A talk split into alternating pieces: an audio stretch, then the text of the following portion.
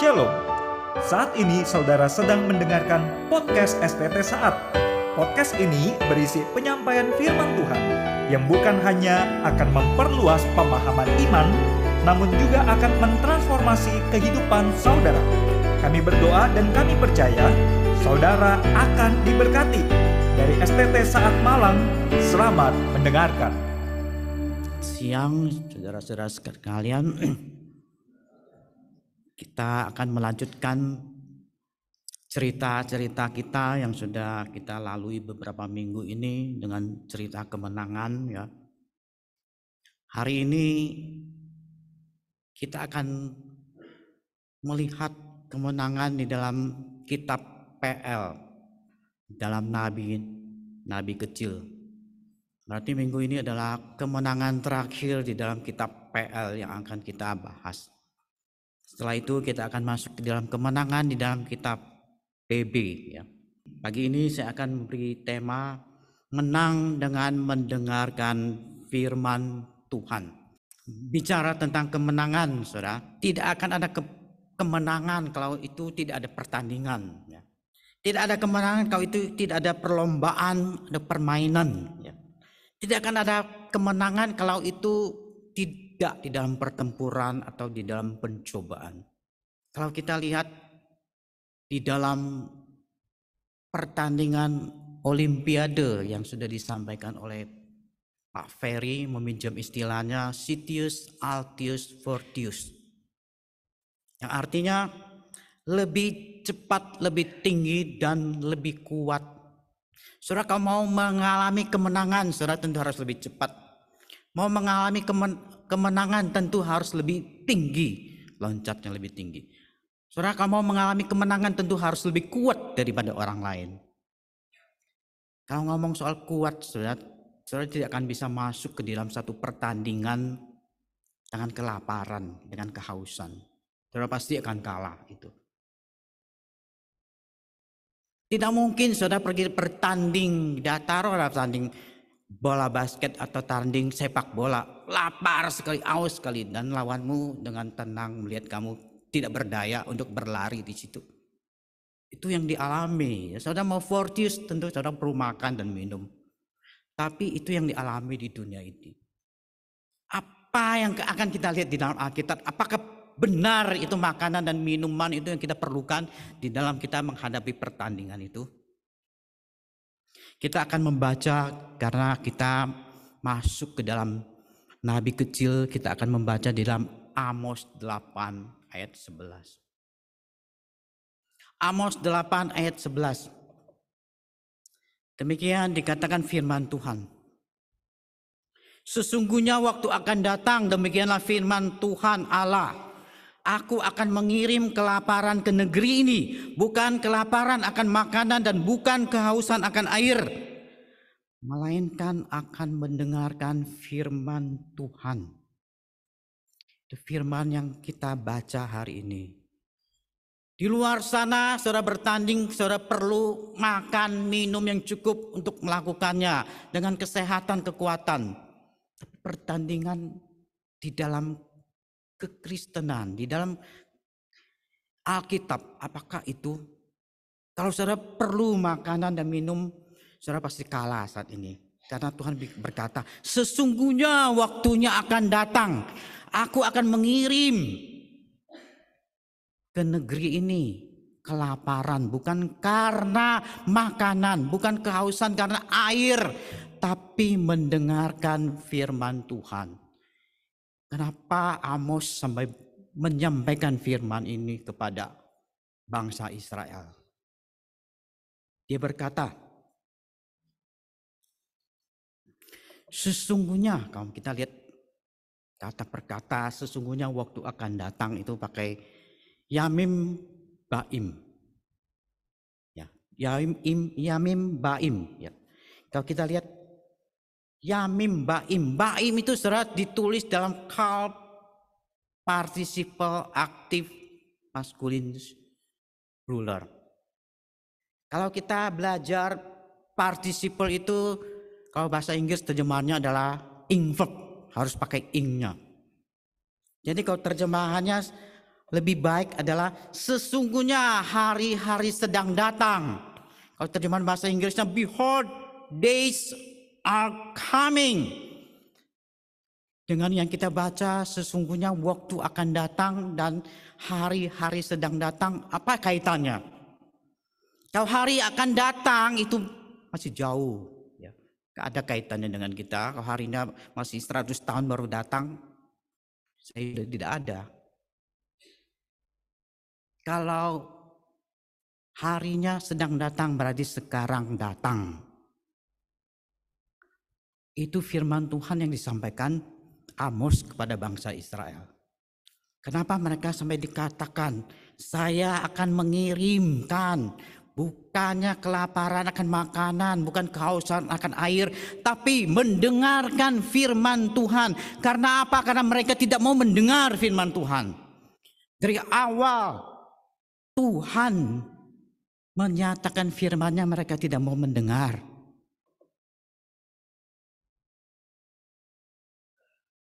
Kalau kita baca di situ, sesungguhnya waktu akan datang demikianlah firman Tuhan. Beginilah firman Tuhan. Firman Tuhan, saudara, di dalam Amos itu saudara baca ini kira-kira ada 54 kali dia berkata kira-kira frase ini. Demikianlah firman Tuhan. Beginilah firman Tuhan. Firman Tuhan.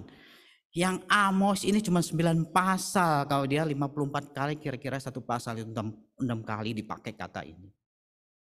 Berarti itu intensif Amos menyampaikannya. Bahkan ayat yang kita baca juga udah dua kali. Sesungguhnya hari-hari sedang datang. Demikianlah firman Tuhan Bangsa Israel tidak mendengarnya. Tuhan, saya sudah berkata kata demikian firman Tuhan, demikian firman Tuhan.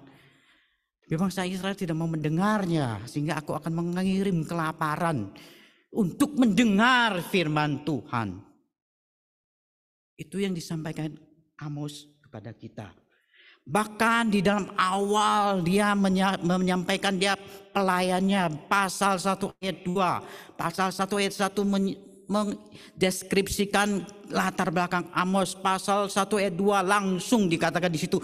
Tuhan mengaum dari Sion. Dari Yerusalem dia memperdengarkan suaranya. Bukankah itu dia mengatakan firmannya? Kenapa harus sampai ke pasal 8? Tuhan berkata, sekarang aku kirim kelaparan untuk mendengar firman Tuhan. Karena kamu tidak mau mendengar firman Tuhan. Itu yang dialami bangsa Israel. Mereka tidak mau mendengar. Di situ dikatakan Tuhan mengaum dari Sion. Saudara mengaum itu yang dipakai adalah singa, saudara. Kalau saudara mendengar di sini ada kucing ngeong-ngeong, saudara nggak akan peduli. Tapi kalau saudara di lorong itu ada ada naungan singa, saudara akan, oh apa itu? Itu Tuhan mengaum, saudara memperdengarkan suaranya dengan keras. Itu kamu harus mendengarkan. Tapi mereka tidak mendengarkan itu. Dan kalau kita lihat di situ, dari Yerusalem ia memberikan suaranya. Suara diberikan tapi mereka tidak mendengarkan dan karena mereka tidak mau peduli, keringlah padang-padang penggembalaan, layulah puncak Gunung Karmel. Apa artinya di situ?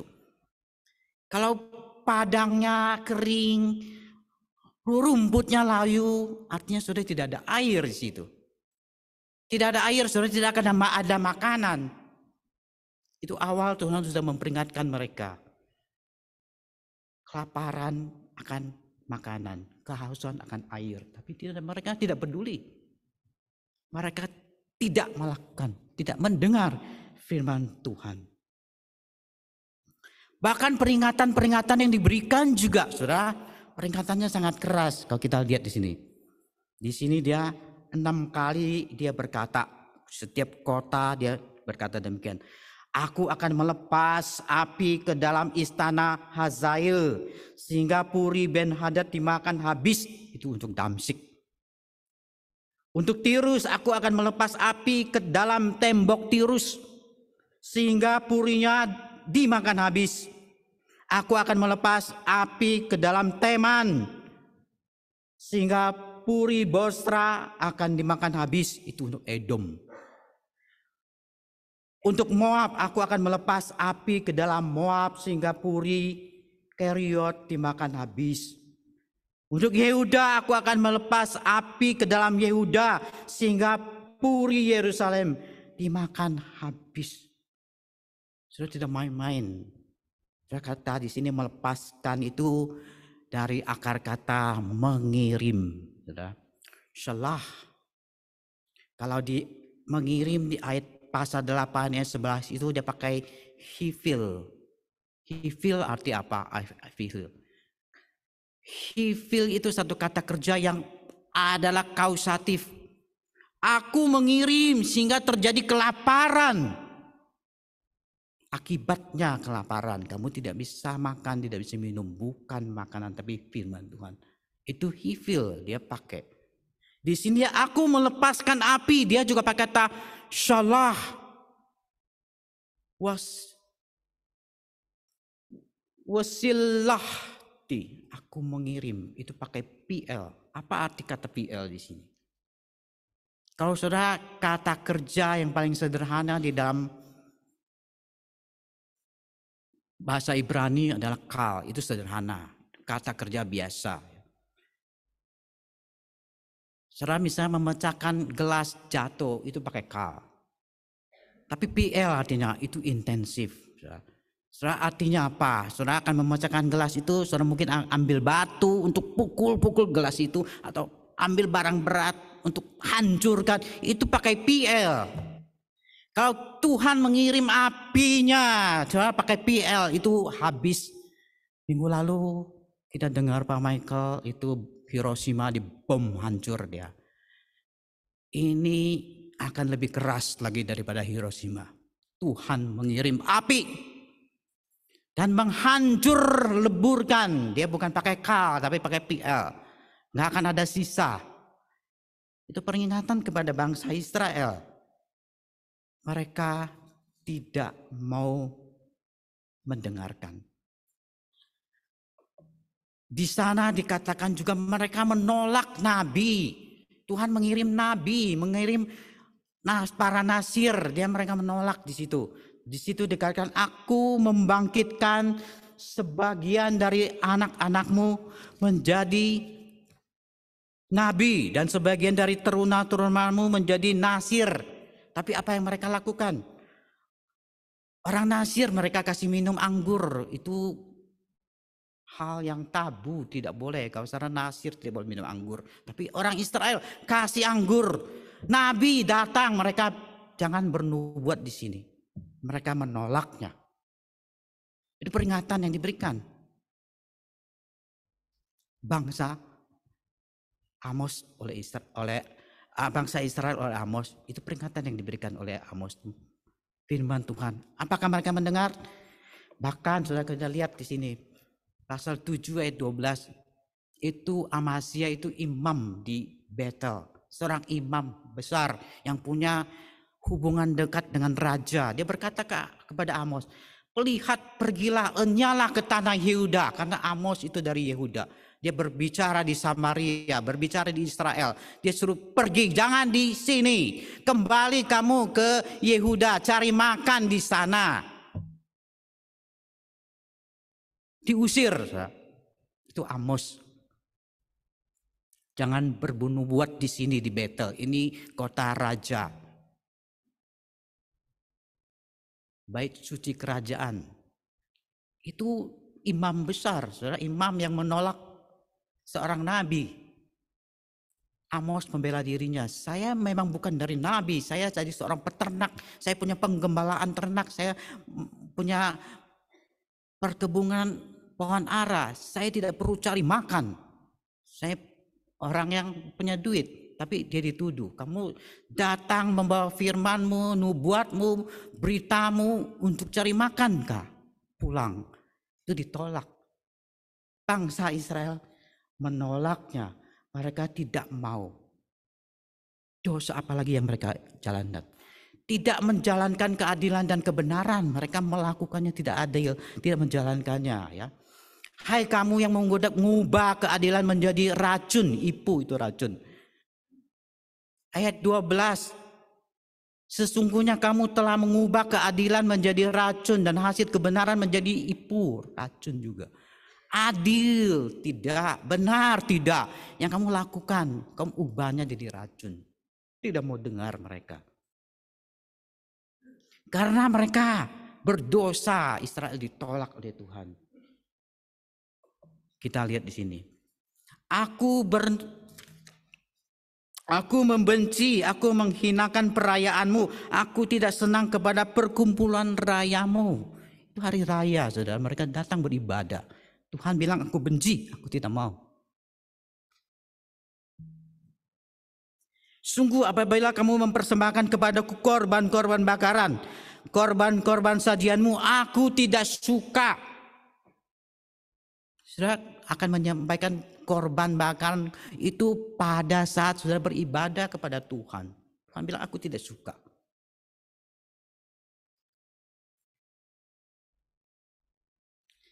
Dari korban keselamatanmu berupa ternak yang tambun, aku tidak mau pandang. Jauhkanlah daripadaku keramaian nyanyian-nyanyianmu, lagu gambusmu. Itu puji-pujian mereka ditolak oleh Tuhan. Tidak mau aku mendengarkannya. Karena apa? Itu dari awal sudah dikatakan mereka tidak mau mendengar firman Tuhan. Kalau kita lanjutkan ayat pasal 8 ayat 12 itu mereka di situ dikatakan mereka akan mengembara dari laut ke laut dan menjelajah dari utara ke timur untuk mencari firman Tuhan tetapi tidak mendapatnya. Dari laut ke laut itu ada dua tafsiran Saudara. Bisa artinya ujung bumi dari laut ke laut lagi dari laut. Tapi bisa juga itu wilayah Israel dari laut Mediterania sampai ke laut mati itu laut ke laut. Bisa juga dari utara ke timur itu menggambarkan itu wilayah Israel. Waktu itulah ketika aku mengirim kelaparan untuk mendengar firman Tuhan, kamu mencarinya, kamu tidak akan mendapatkannya.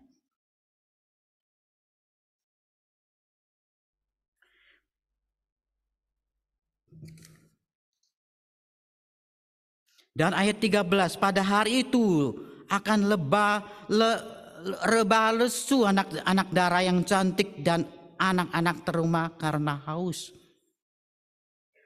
Apa itu anak darah-darah cantik? Apa itu teruna? Itu di sini menggambarkan kalau saudara pakai di sini orang muda itu orang yang paling kuat tapi mereka rebah tidak berdaya, lesu tidak berdaya.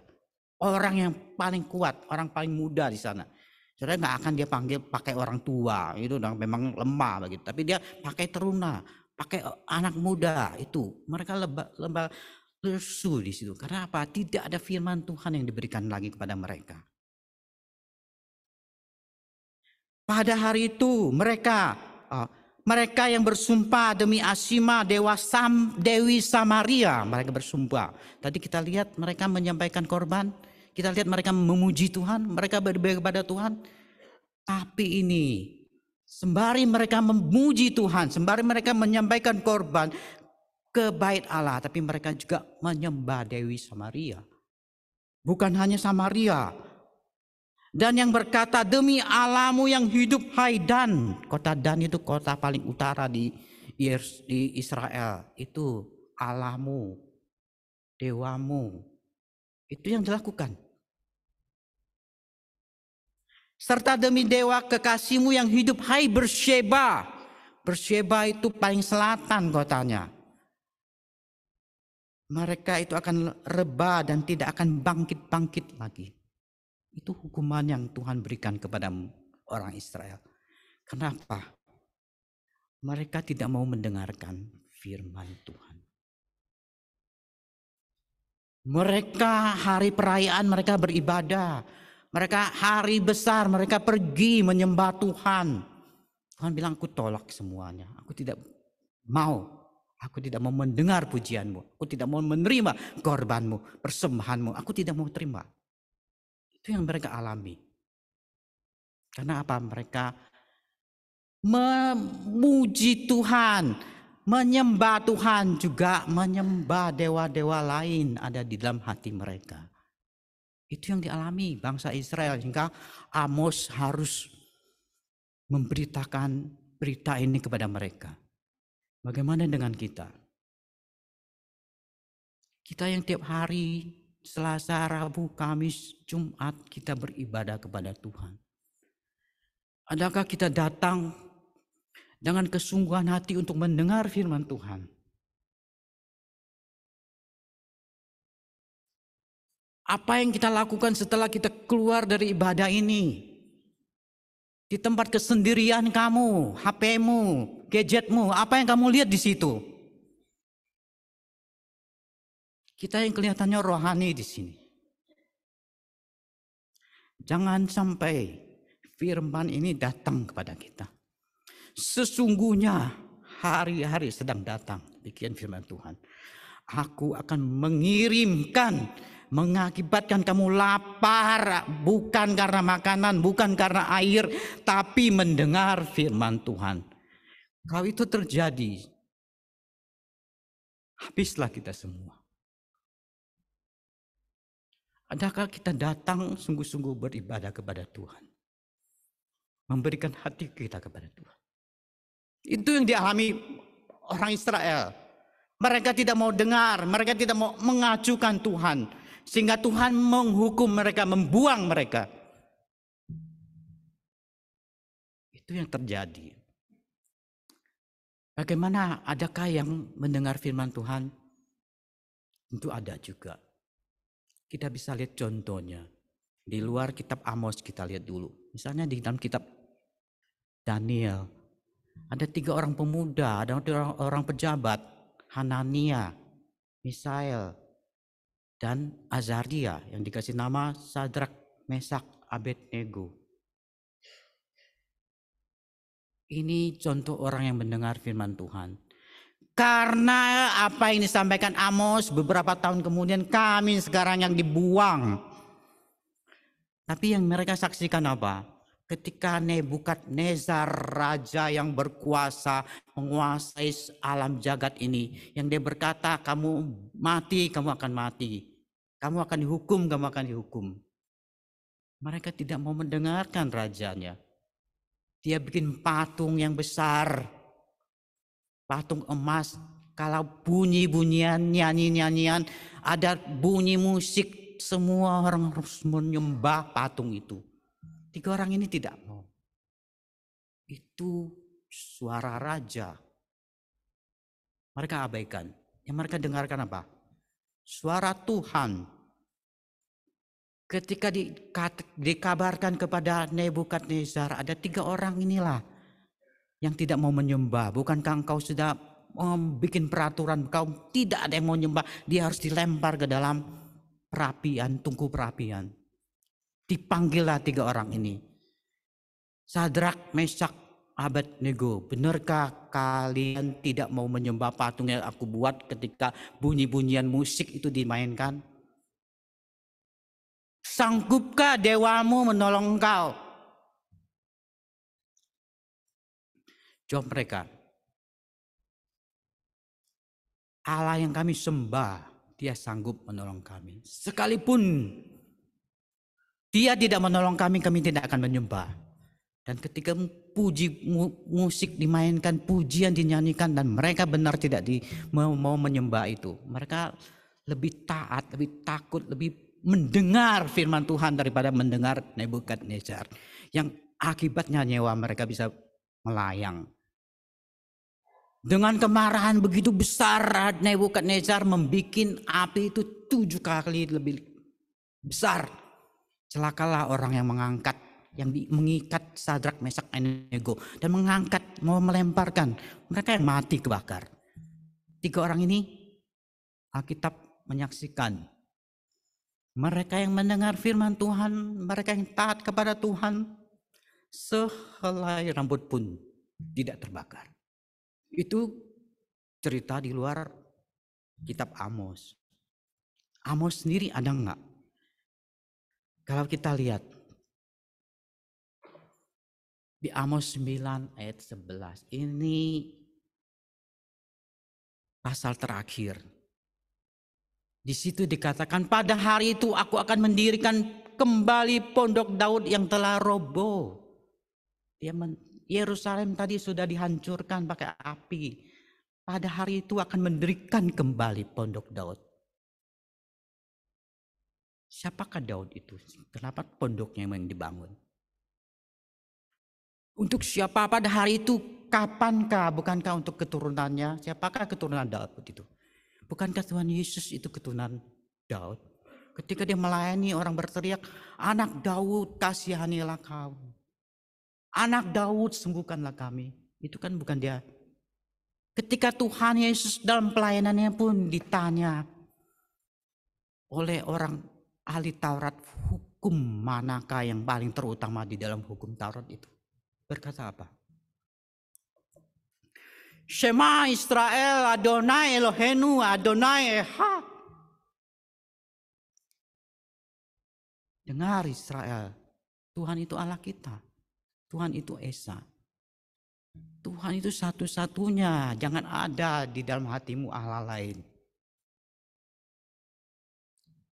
Itu di dalam Markus 12 ayat 29 itu berkata, selain kata dengarlah hai Israel, Tuhan itu Esa. Tuhan Allah kita itu Esa. Kasihan, kasihilah Tuhan Allahmu dengan segenap jiwamu, akal budimu, pikiranmu, kekuatanmu, dan kasihilah sesama manusia. Bagaimana saudara bisa mengasihi? Bagaimana bisa mengasihi Tuhan, mengasihi sesama? Kau saudara tidak mendengar. Kau saudara selidiki ayat ini. Yang imperatif hanya dengar. Kasihilah itu bukan imperatif, itu future tense. Kamu akan mengasihi. Karena apa? Kamu mendengar. Kalau kamu mendengar, kamu akan mengasihi Tuhan, kamu akan mengasihi sesamamu. Itu yang dipakai itu. Tensisnya. Itu yang dijawab Tuhan Yesus. Bahkan ketika kita lihat di dalam pelayanannya dia dicobai di padang gurun. 40 hari lamanya dia kelaparan. Iblis datang berkata, kalau kamu anak Allah, sedikanlah batu-batu ini jadi roti. Ini yang mendengar firman Tuhan, yang tarik pada firman Tuhan, dan yang punya firman Tuhan berkata, manusia hidup bukan karena roti, tapi setiap firman yang keluar dari mulut Allah. Itu orang yang mendengar firman Tuhan yang bisa memakai firman Tuhan untuk melawan di dalam pertempuran. Ini satu pertempuran, saudara. Dia bisa melawan, dia bisa memenangkan. Karena apa? Firman Tuhan. Bahkan dia di waktu di Getsemani, saudara, dia berdoa. Ini satu pergumulan, satu pertempuran, satu pencobaan yang berat untuk dirinya. Apakah saya mau mendengar? Apakah saya mau taat kepada Bapa yang mengutus saya? Di sana dikatakan dia berdoa sampai pelunya seperti titik-titik darah yang netes ke tanah. Itu bukan pertempuran yang sederhana, sudah. Tapi apa yang dia lakukan? Dia taat ketika dia disalibkan di atas kayu salib itu. Saudara bisa bayangkan dia, dia tidak makan, tidak minum. Sehingga dia berteriak, aku haus. Kalau saudara pernah puasa sehari saja, kira-kira sore saudara akan mengalami sangat haus, bukan lapar lagi, haus yang saudara mau minum. Kalau tidak makan, tidak minum. Itu yang dialami. Dia berteriak, aku haus. Bukankah dia yang disalibkan itu dia yang mampu berkata, kamu tidak tahu aku bisa mengirim bala tentara malaikat untuk hancurkan kamu semua. Aku bisa turun dia, bisa. Tapi dia tidak melakukannya. Bukankah dia berkata, aku haus. Dia ini pencipta langit dan bumi. Ketika langit dan bumi diciptakan itu semuanya air. Dia yang punya air. Ketika bangsa Israel keluar dan dimarah, mereka tidak dapat air dan minumnya pahit. Tuhan cuma berkata, kamu pukulkan itu batu karang dan itu akan keluar air dan kamu bisa minum. Dia di atas sana, dia kehausan. Tidakkah dia mampu berkata seperti Elia memohon, Tuhan turunkan api ke korban ini bakarlah. Tuhan menurunkannya. Tidakkah dia tidak sanggupkah dia menurunkan air untuk dia minum? Dia sanggup, sudah. Tapi apa yang dia lakukan? Dia tidak melakukan dengan kekuatan dia. Dia mendengar firman Tuhan dan dia taat kepada Bapa. Demi siapa saudara? Saudara dan saya. Karena kita yang tidak taat. Kita yang datang beribadah tapi juga sering hati kita bercabang. Sudah mau menangkan pertandingan bukan makan dan minum, saudara. Kalau di Olimpiade itu Sitius, Altius, Fortius lebih cepat, lebih tinggi dan lebih kuat. Orang Kristen bukan itu. Orang Kristen harusnya taatius. Lebih taat. Itu yang menjadi pegangan kita. Bagaimana saudara bisa taat kalau saudara tidak mendengar firman Tuhan? Itu yang disampaikan. Kita harus taat. Kita harus dengar firman Tuhan. Seperti bab, seperti Tuhan Yesus. Dia rela taat di atas kayu salib untuk kita. Bagaimana kita? Apakah kita juga mau sungguh-sungguh mendengar firman Tuhan? Agar kita anggap lalu begitu saja. Mari kita berdoa. Saudara baru saja mendengarkan firman Tuhan yang kami percaya akan menumbuhkan iman saudara. Sampai jumpa pada podcast STT saat berikutnya. Tuhan memberkati.